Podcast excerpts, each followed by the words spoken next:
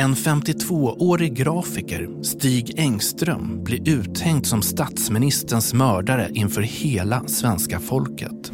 Vi kommer inte runt en person som en misstänkt gärningsman. Det här är Ödestimmen. I det här avsnittet tar vi upp utpekandet av Skandiamannen. Vi på Ödestimmen har tagit fram avgörande uppgifter som visar vad åklagaren missat. Bland annat tidtabellen för tunnelbanans gröna linje. Då säger han att han var mycket stressad. Han måste hinna med tåget och kände sig mycket stressad. Jag heter Erik Roll. Reporter i det här avsnittet är Jon Jordås. Nu börjar vi.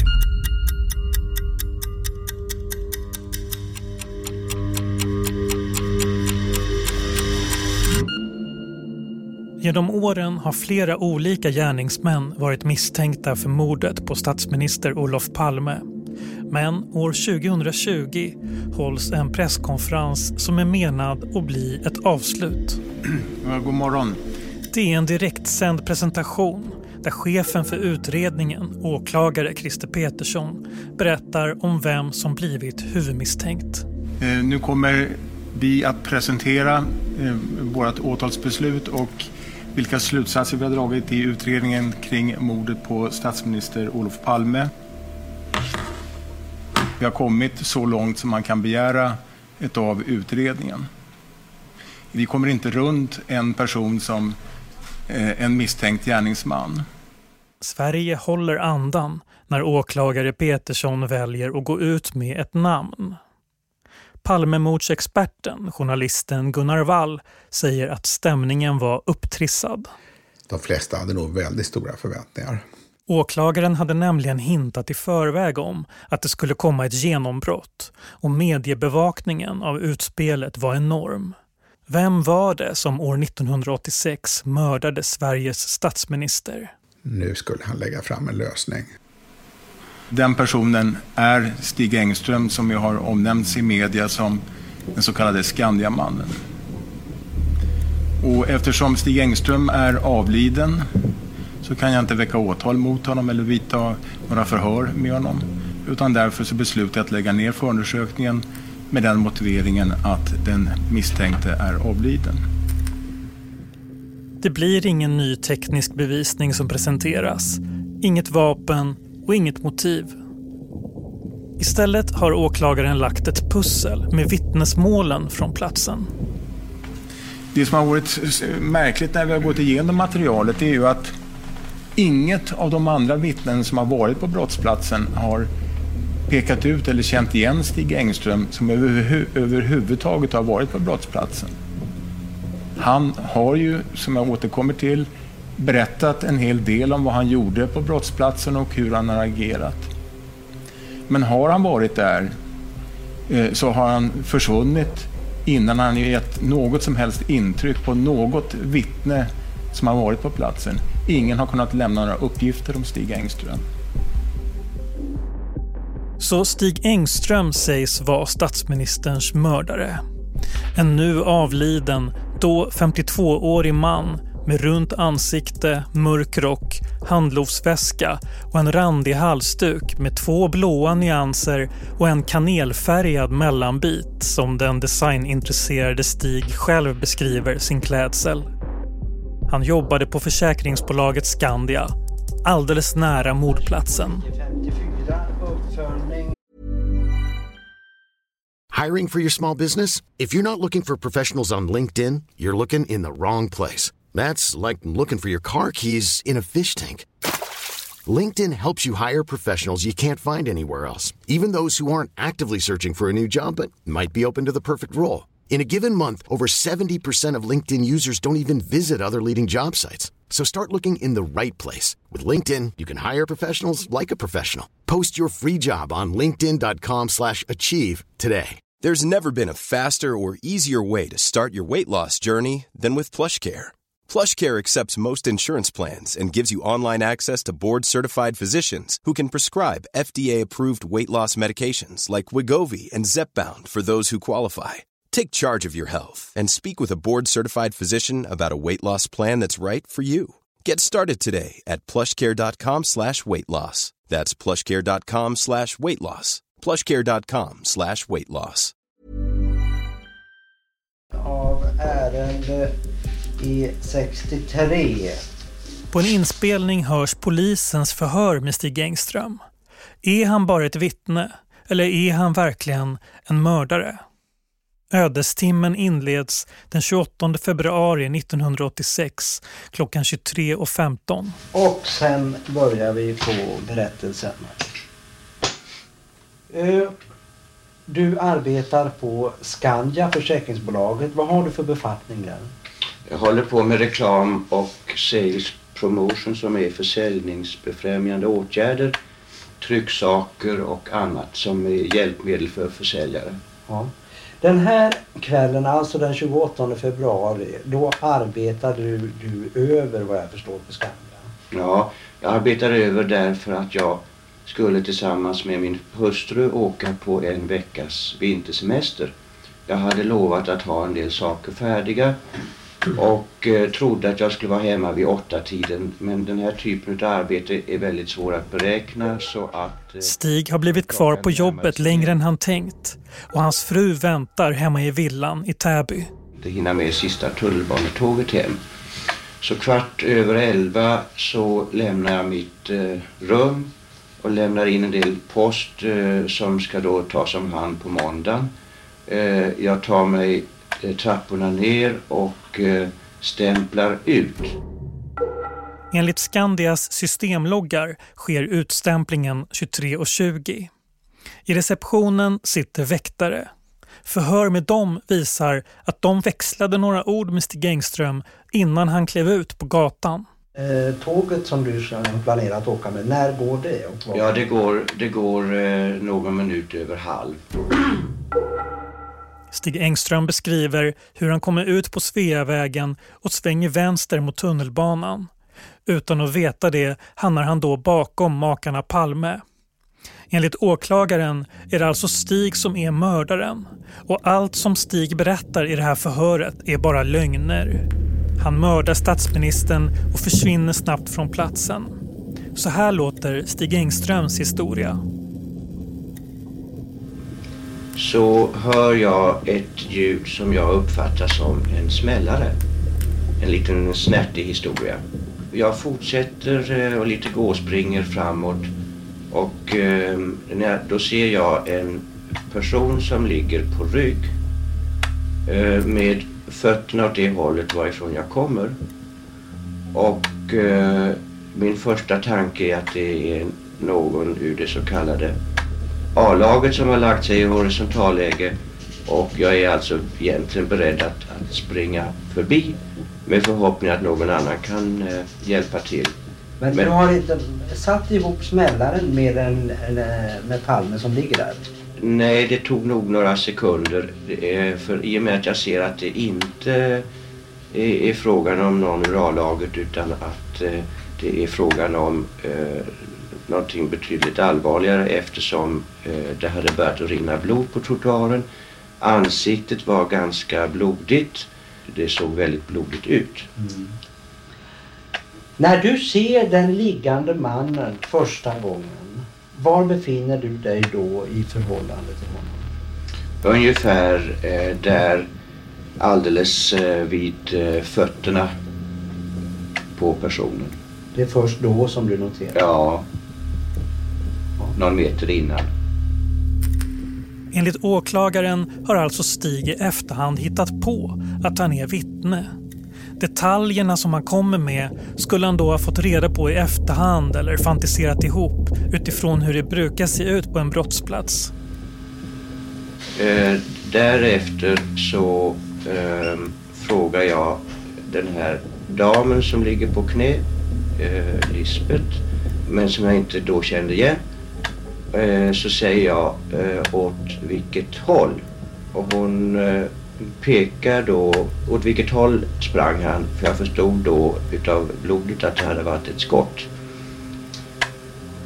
Hon pekar bort mot tunneln på Tunnelgatan, och så frågar jag henne hur var han klädd. Jag tänkte det kunde vara bra att veta, eftersom hon verkade lite granna virrig, att någon mer visste om de där sakerna. Och efter en liten kort tvekan så säger hon till mig mörkblå täckjacka. Hon la till det där med mörkblå när hon sa täckjacka. Mörkblå täckjacka. Och därefter så börjar vi att fundera på lite grann vad vi ska göra, och med tanke på att blodflödet var så pass kraftigt så var det nära till hands att tänka på andningsvägarna. Det var vad jag hjälpte till med just i det läget, framstupa sidoläge. Åklagaren har i efterhand gått igenom alla andra vittnesförhören och säger att ingen sett Stig Engström göra det här som han beskriver. Förhöret med Stig fortsätter. Vad säger Lisbeth Palme? Hon har talat om vägen, hon har talat om jackan. Ja. Vad säger hon mer? Ja, hon säger jag blivit skjuten i ryggen, säger hon. Men jag kunde inte se någonting på henne som tydde på att hon hade blivit skjuten. Hon var dessutom väldigt rörlig och hoppade upp och ner, så att jag tog det som en ren inbildning ifrån hennes sida. För hon rörde sig väldigt lätt och fint. Det enda jag har överhuvudtaget hört henne mera säga, det är så fort det kommer någon mera till platsen så vädjar hon hela tiden efter att någon ska hjälpa till med ambulans. Men vad är det då som åklagaren menar har hänt istället? Om allt det här är lögn och Stig inte är vittne utan gärningsman. Vi backar till klockan 23.19. Jag tar mig trapporna ner och stämplar ut. Det åklagaren påstår i själva verket har utspelat sig är att Stig Engström går ut från Skandia och möter Olof och Lisbeth Palme av en slump någonstans på trottoaren utanför entrén, förföljer dem en bit och skjuter. Så här har mordet enligt åklagarens teori gått till. Han lämnade då Skandiahuset via Sveavägen 44. Man får betrakta det som tämligen oklart vad som precis händer när Stig Engström lämnar Sveavägen 44. Antingen så gör han som han själv säger, att han svänger omedelbart vänster neråt och kommer ner mot brottsplatsen. Eller så hade han i själva verket en annan tanke, att han skulle gå upp till Odenplan och där tar en nattbuss hem istället. Klockan är runt 20 över 11 på kvällen, men det är som om tiden står stilla. Vad är det åklagaren pratar om egentligen? Varför är det viktigt för mordet på statsministern om Stig Engström tog buss eller tunnelbana den där kvällen? Om han svängde höger eller vänster? Palmemordsexperten Gunnar Wall kommenterar utredarnas teori. Jag tror att de vill ha det till att Engström skulle ha gått åt höger ut från Skandia så att han mötte makarna Palme. Att han såg att det var de som kom där och att han då vände om och följde efter dem. Det här är alltså Skandiamannens ödessekund, precis när han går ut från sitt jobb. För att få ihop scenariot måste åklagaren först av allt förklara hur Stig Engström ens kan få syn på Palme när han går ut. Om Stig svänger mot tunnelbanan som han själv säger, då hamnar han i samma riktning som paret Palme promenerar, utan att se deras ansikten. Åklagaren vill få det till att Stig tar höger mot nattbussen, möter och känner igen Palme och då även råkar ha en revolver med sig. Det är därför åklagaren pratar om nattbussen. Det är därför Stig kan ha svängt höger utanför Skandia enligt åklagaren, bort från tunnelbanan. Det skulle också medföra mera tid att träffa och se makarna Palme och bestämma sig i sitt uppsåt att utföra gärningen. Men idag, 34 år efteråt drygt, så går det inte att fastställa exakt vilken väg Stig Engström tog. Men att han har sett makarna Palme någonstans längs Sveavägen, det är vårt klara antagande. Att Skandiamannen fått syn på Palme längs Sveavägen, det är åklagarens klara antagande. För att kunna se makarna Palme och inte bara hamna bakom deras ryggar på väg åt samma håll, så måste Stig helt enkelt ha gått höger mot bussen. Men det är alltså inte vad Stig själv sagt. Stig Engström berättade för polisen och sedermera att han skulle åka tunnelbana till Mörby centrum och han skulle åka tunnelbana från T-centralen. Enligt vad vi har kontrollerat så gick den sista tunnelbanetåget den här kvällen mot Mörby centrum klockan 23:48 på kvällen. Och enligt min uppfattning så hade han alltså synnerligen gott om tid på sig för att ta sig till T-centralen och åka mot Mörby centrum. Ändå så säger han att han var mycket stressad. Han upplevde att han hade svårt, att han måste hinna med tåget och kände sig mycket stressad. Ödestimmen har grävt i arkiven och läst SLs gamla tidtabeller. Enligt journalisten Gunnar Wall är just tidtabellerna viktiga för att reda ut Stig Engströms trovärdighet gentemot chefsåklagaren. Det han vill förmedla är att Engström ljuger. Att Engström kunde inte ha så bråttom, fast Engström själv hade sagt att han hade bråttom. Tunnelbanetiden är en detalj som åklagaren lyfter fram för att visa att grafiken på Skandia kan vara statsministerns mördare. Stig säger att hans tunnelbana går någon minut över 11:30 och att han är stressad. Han går vänster och ser inte Palme förrän han ligger på trottoaren. Åklagare Petersson säger att han kollat tabellerna och att tunnelbanan går 23:48.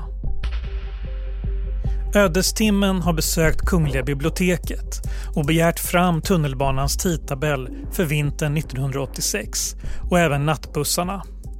Vi har granskat tidtabellen för röda linjer mot Mörby, men också tunnelbanans gröna linje. Gunnar Wall, en av Sveriges mest respekterade palmemordsjournalister, reagerar på tiden som vi på Ödestimmen dubbelkollat. 23:32 precis, så att han hade ju anledning att vara ganska rask, tycker jag. Gröna linjen från Hötorget på mordnatten har avgångstid 23:32. Någon minut över 11:30 kallar Stig det. Och för att ha en rimlig marginal att byta till det allra sista Mörbytåget från T-centralen så är det just den här avgången som han säger som han behöver gå till. Och jag tror också att Engström gärna ville framhålla att han var raskt ute för att han ville placera sig själv så nära mordet som det gick, för han tyckte att det var spännande att han hade varit framme tidigt. Att han hamnade i den här sitsen, att han blev så hårt anklagad, har att göra med, tror jag, framförallt att han så att säga spetsade sin berättelse lite grann, att det lät i hans berättelse som om andra borde ha sett honom väldigt mycket, eftersom han berättade att han deltog i livräddningsåtgärder, han talade med Lisbeth och så vidare och så vidare och så vidare. Och anklagelserna mot Stig Engström bygger på det här skenbart logiska och deckaraktiga, så här, han sa att han var ett vittne men han var inte där. Alltså det är väldigt illa underbyggt, va? If you're looking for plump lips that last, you need to know about Juvederm lip fillers. With Juvederm Volbella XC and Juvederm Ultra XC, your lip look, whether it's subtle or bold, can last up to 1 full year with optimal treatment and no additional maintenance. Find a licensed specialist and see if it's right for you at Juvederm.com today. That's Juvederm.com. Add fullness to lips in adults over 21 with Juvederm Volbella XC or Juvederm Ultra XC. Do not use if you have severe allergies or a history of severe allergic reactions, or if you're allergic to lidocaine or the proteins used in Juvederm. Tell your doctor if you have a history of scarring or taking medicines that decrease the body's immune response or that can prolong bleeding. Common side effects include injection site redness, swelling, pain, tenderness, firmness, lumps, bumps, bruising, discoloration, or itching. As with all fillers, there's a rare risk of unintentional injection into a blood vessel, which can cause vision abnormalities, blindness, stroke, temporary scabs, or scarring. For full, important safety information, visit Juvederm.com. I'm Sandra, and I'm just the professional your small business was looking for. But you didn't hire me, because you didn't use LinkedIn Jobs. LinkedIn has professionals you can't find anywhere else, including those who aren't actively looking for a new job, but might be open to the perfect role, like me. In a given month, over 70% of LinkedIn users don't visit other leading job sites. So if you're not looking on LinkedIn, you'll miss out on great candidates, like Sandra. Start hiring professionals like a professional. Post your free job on linkedin.com/achieve today. Det här är Ödestimmen om Skandiamannen. Genom tidtabeller från Kungliga biblioteket har vi sett hur åklagare Kristoffer Peterssons anklagelser har fått sig en törn. Stig Engström blev efter sin död utpekad som Palmes mördare. Men när det gäller tunnelbanan har åklagaren alltså missat eller mörkat den gröna linjen i sina beräkningar och beskrivningar av mordkvällen. Det finns detaljer i Stig Engströms berättelse från den här timmen som vi ska granska i det här avsnittet. För om Stig Engström nu bara är ett vittne så måste också saker han säger stämma överens med vad andra vittnen upplevt på platsen. Klockan är 23:23 och mördaren har sprungit iväg. Vittnet Karin är tidigt framme. Hon berättar om blodet i förhör. Det var ju blod härifrån och upp så här, hela ansiktet. Det var ju det som man såg mest. Vittnet säger att det dröjde innan folk förstod vem offret var. Sen när polisen kom till platsen och begärde legitimation på henne, då säger hon: "Ser ni inte vem det är? Jag är Lisbeth Palme. Jag kan inte minnas att hon sa det innan." Flera vittnen säger samma sak, att Olof Palmes fru Lisbeth inte berättade för folk vem den skjutna var och att allt blod gjorde det svårt att se att det var statsministern som mördats. Vittnet Per till exempel säger att det var när polisen kom som Lisbeth började ropa: "Jag är hans fru, det är Olof Palme. Det var väl först då jag förstod att det var han. Det var ju så mycket blod runt hela ansiktet så jag hade inte sett det." Vittnet Per säger också en sak om polisen. "Jag tyckte det verkade konstigt att de inte frågade oss någonting. Jag tänkte ju gå fram och säga telefonnummer och det, men jag kände nästan som ett ointresse utav det hela. Så jag brydde mig inte om det." Det här klagar Stig också på, att polisen på platsen inte ville ha hans vittnesmål, och det har gjort att han inte finns dokumenterad på platsen. Nästa gång Stig Engström dyker upp under den här ödestimmen är ungefär klockan 23:40. Då kommer han tillbaka till sitt jobb, Skandiahuset, 20 minuter efter att han stämplat ut. Väktarna i receptionen släpper in honom. Väktarna ska senare förhöras av polis och berätta vad de minns av Stig när han återvände efter att mordet ägt rum. Han kom ju tillbaka ungefär 20:12. Väktaren Annalisa, som satt nattvakt i Skandiahusets reception, berättar i ett dialogförhör som vi låtit läsa in.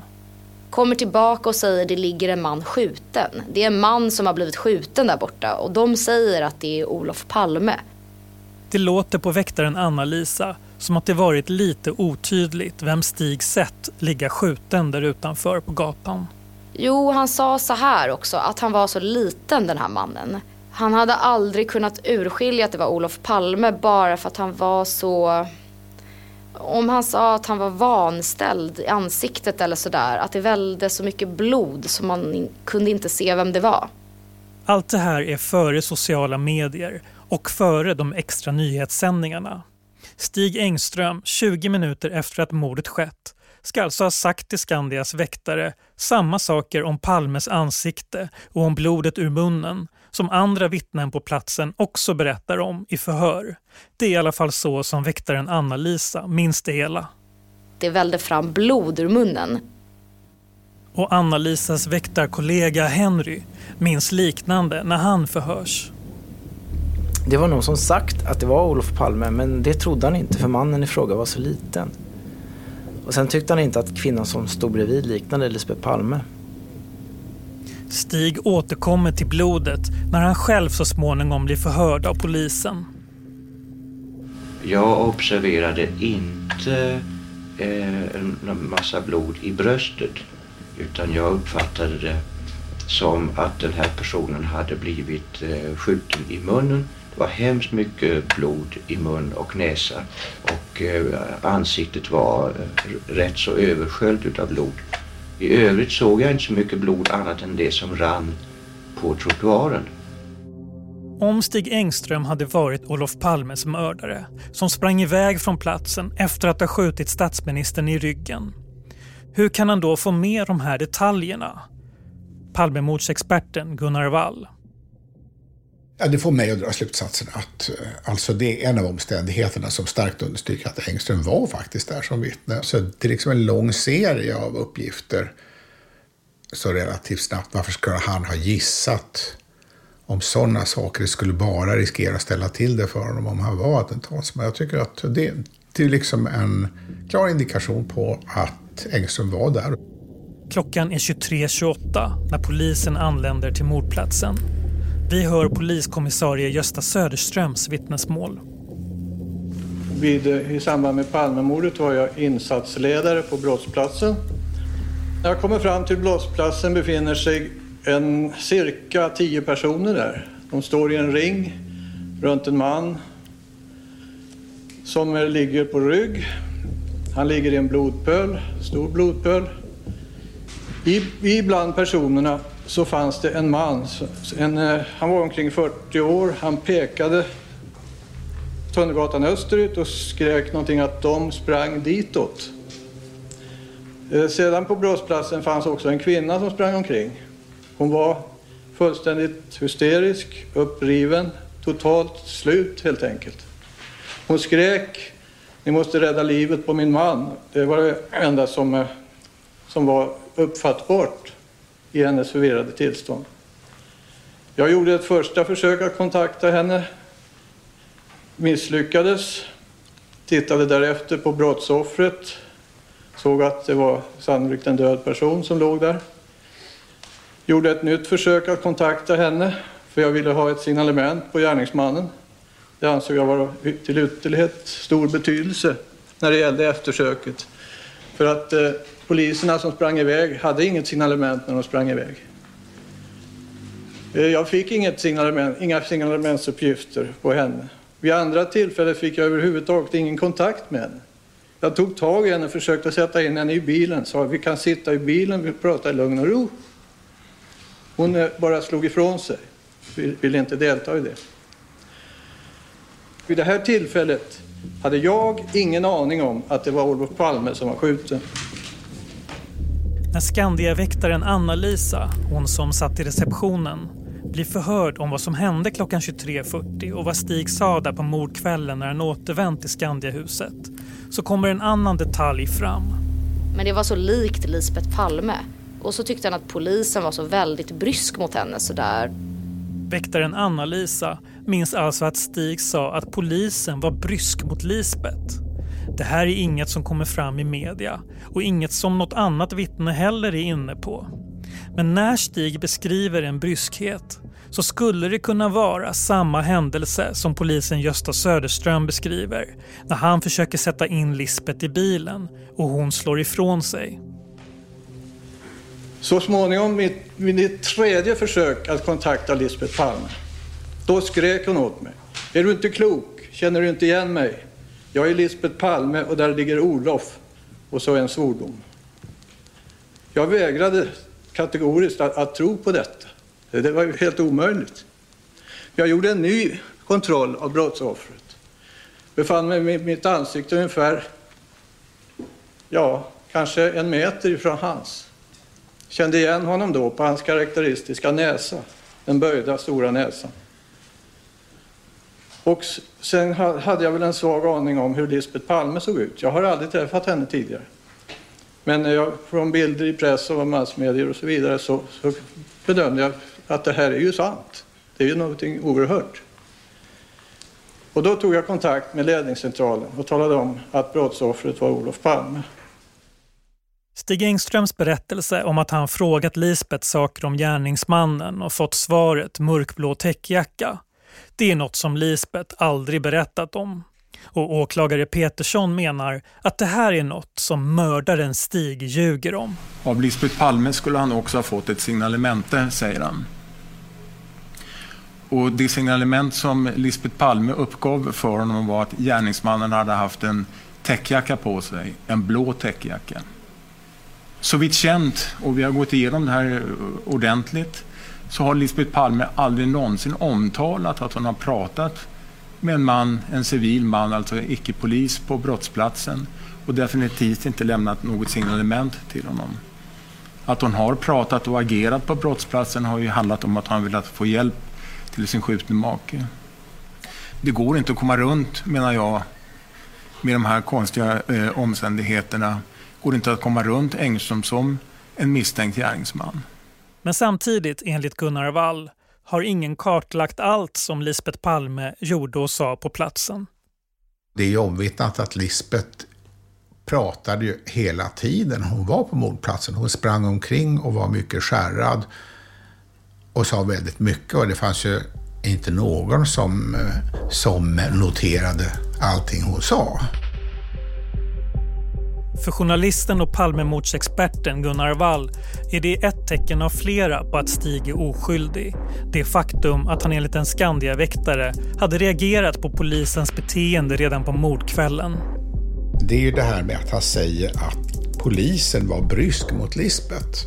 Och det sa ju kommissarie Söderström när han hördes i hovrätten till exempel, så understryker han ju själv att han var till och med fysiskt handgriplig mot Lisbeth innan han förstod vem det var. Och det har jag väldigt svårt att tänka mig att Engström kunde ha hittat på om han inte hade varit där. I Stig Engströms version har han befunnit sig på mordplatsen efter att skotten och Olof Palme fallit. Han berättar om hur han kommer tillbaka till väktarna och den här gången blir det nattbussen han siktar in sig på eftersom den sista tunnelbanan inte längre går att hinna till. Jag gick tillbaka och fick reda på nattbussen. Det var hemskt gott om tid så att jag kunde ta en kopp kaffe. Och sen promenerade jag Sveavägen bort till Odengatan, Odengatan upp till Odenplan, i lugn och ro kan man säga. Nattbussen gick väl då 10 minuter över 12. Och jag var hemma 10 minuter i 1. Och radioprogrammet bryts 10 minuter över 1. Så då först var jag säker på vem personen ifråga. Sveriges statsminister Olof Palme är död. Han sköts ikväll i centrala Stockholm. Olof Palme sköts ned i korsningen Tunnelgatan, Sveavägen och han dog senare på Sabbatsbergs sjukhus. Polisen söker en man i 35-40-årsåldern med mörkt hår och lång mörk rock. Polisen söker alltså mördaren och ett stort sökpådrag pågår i Stockholm. Taxiväxeln i Stockholm. Du har lyssnat på Ödestimmen. Och det som hände sen var att Stig Engström år 2020 blev utpekad som Olof Palmes mördare. Efter presskonferensen kom hård kritik mot chefsåklagaren, både för att han hängde ut Stig Engström med namn och för att han egentligen inte har några bevis. Chefsåklagaren försvann från offentligheten. Han gick i pension nästan omgående och gjorde sig oanträffbar. Det närmaste som åklagaren kom att koppla ett vapen till Stig Engström var att han hade en granne som samlade på vapen. Det finns dock inget som tyder på att vapensamlaren lånat ut vapen till Engström, varken den här gången eller någon annan gång. Men med tanke på vad som sedermera händer så säger vi att han måste ha haft ett vapen i handen aktuell kväll med tanke på vad som händer. Eftersom Palme blev skjuten så måste Stig Engström haft ett vapen i handen enligt åklagarens resonemang. Det som mest av allt pekar ut Engström i åklagarens presentation är just hans berättelse. Han var pusselbiten som inte passade in. Han var så ivrig att synas som det centrala vittnet.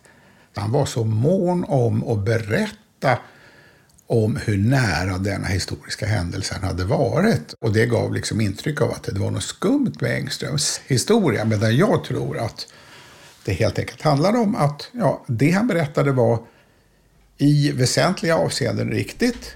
Men att han själv spelade en lite mer central roll i sin egen berättelse än vad han egentligen gjorde. Och där kan man framförallt säga så här att om Engström hade varit gärningsmannen, varför skulle han ta sig tillbaka till Skandia och stötta på vittnen som skulle kunna känna igen honom? Eftersom det var inte så långt ifrån så att han kunde ha rört sig där utanför vilken väg han tog till Skandia. Det passar inte ihop med vad en gärningsman skulle ha gjort. Alltså det som en gärningsman borde ha gjort efter att ha lyckats att komma undan skulle väl vara att förflytta sig så långt bort ifrån mordplatsen som det gick. Jag tycker att den enkla förklaringen är fortfarande att Engström var ett vittne. Och så sagt var enda anledningen till att han har blivit utpekad som gärningsman det är ju egentligen att han själv hörde av sig till polis och till media. Hade han inte gjort det så hade hans namn förmodligen inte stått med i utredningen överhuvudtaget.